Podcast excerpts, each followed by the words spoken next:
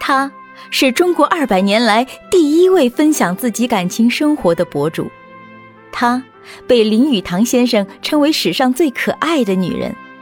这是一部经世流传的爱情故事，被读者盛赞为最理想的婚姻的样子。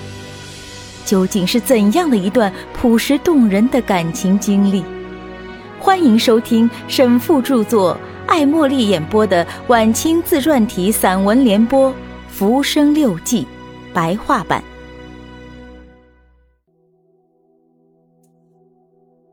春宵三，一路上乘船，清明已过，两岸桃李争艳。风景如画，可我却如同离群之鸟，魂不守舍。天天与云相处，尚未觉得如此思念；一朝分别，才知道心中有他至深。在馆中待了这三个月，如同十年一样漫长。我的心早飞到红烛伊人那边去了。云有时也写信给我，总是老套的问我吃饱穿暖否，然后再告知家中的事情，最后仍然不免写上一大段勉励的话，例行公事般客套生硬。想他为人谨慎含蓄，也不好意思在信中向我吐露真情。虽然如此，我仍不免有些心智缺缺。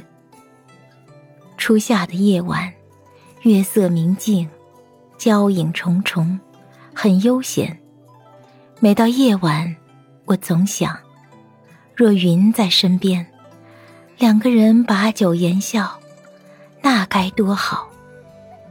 有时做梦也想到与他相处的情景，醒来才发觉又是一场梦，不觉得惆怅感慨。一个人渐渐的变得恍恍惚惚，不知所谓。先生是过来人，见我状态不佳，心中已明白一半，也没有怪我，写了封信告知我的父母，给我十道题目，让我解答完毕后回家。我忙不迭的应允，速速做完，心中大喜。长吁一声，终于解放了。人是乘船返家，一路上归心似箭，觉得时间过得太慢，也无暇顾及两岸风景，只盼望快点回家见到芸娘。好容易到了家，先到母亲处问安，母亲见我自然问东问西，我又不敢冒犯，也只能耐心回答。心中急切，又不能表露。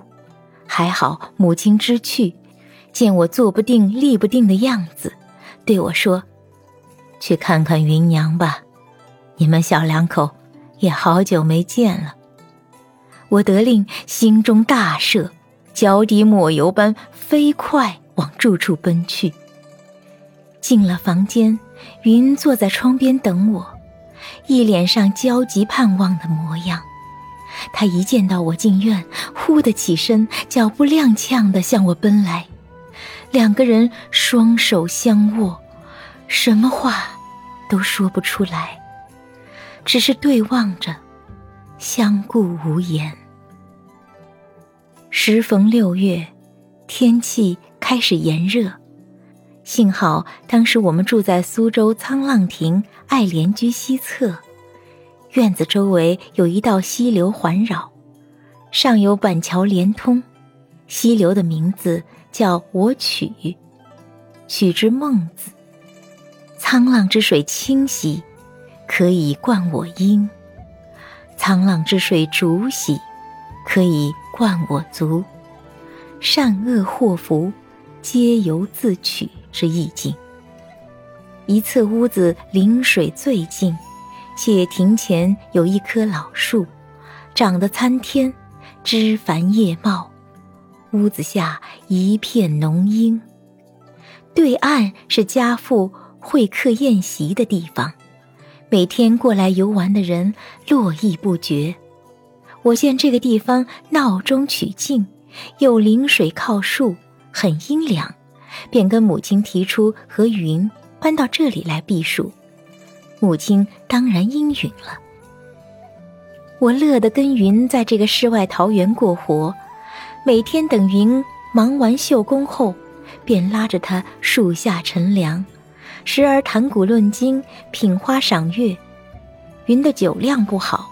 兴致好的时候，能陪我喝上两三杯，两人玩设赋行酒令，觉得人生就此适宜悠哉，纵使无功名富贵，也并无不可。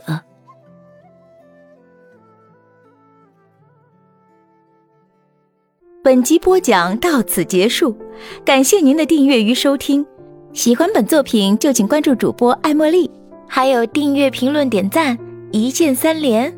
我们下期见。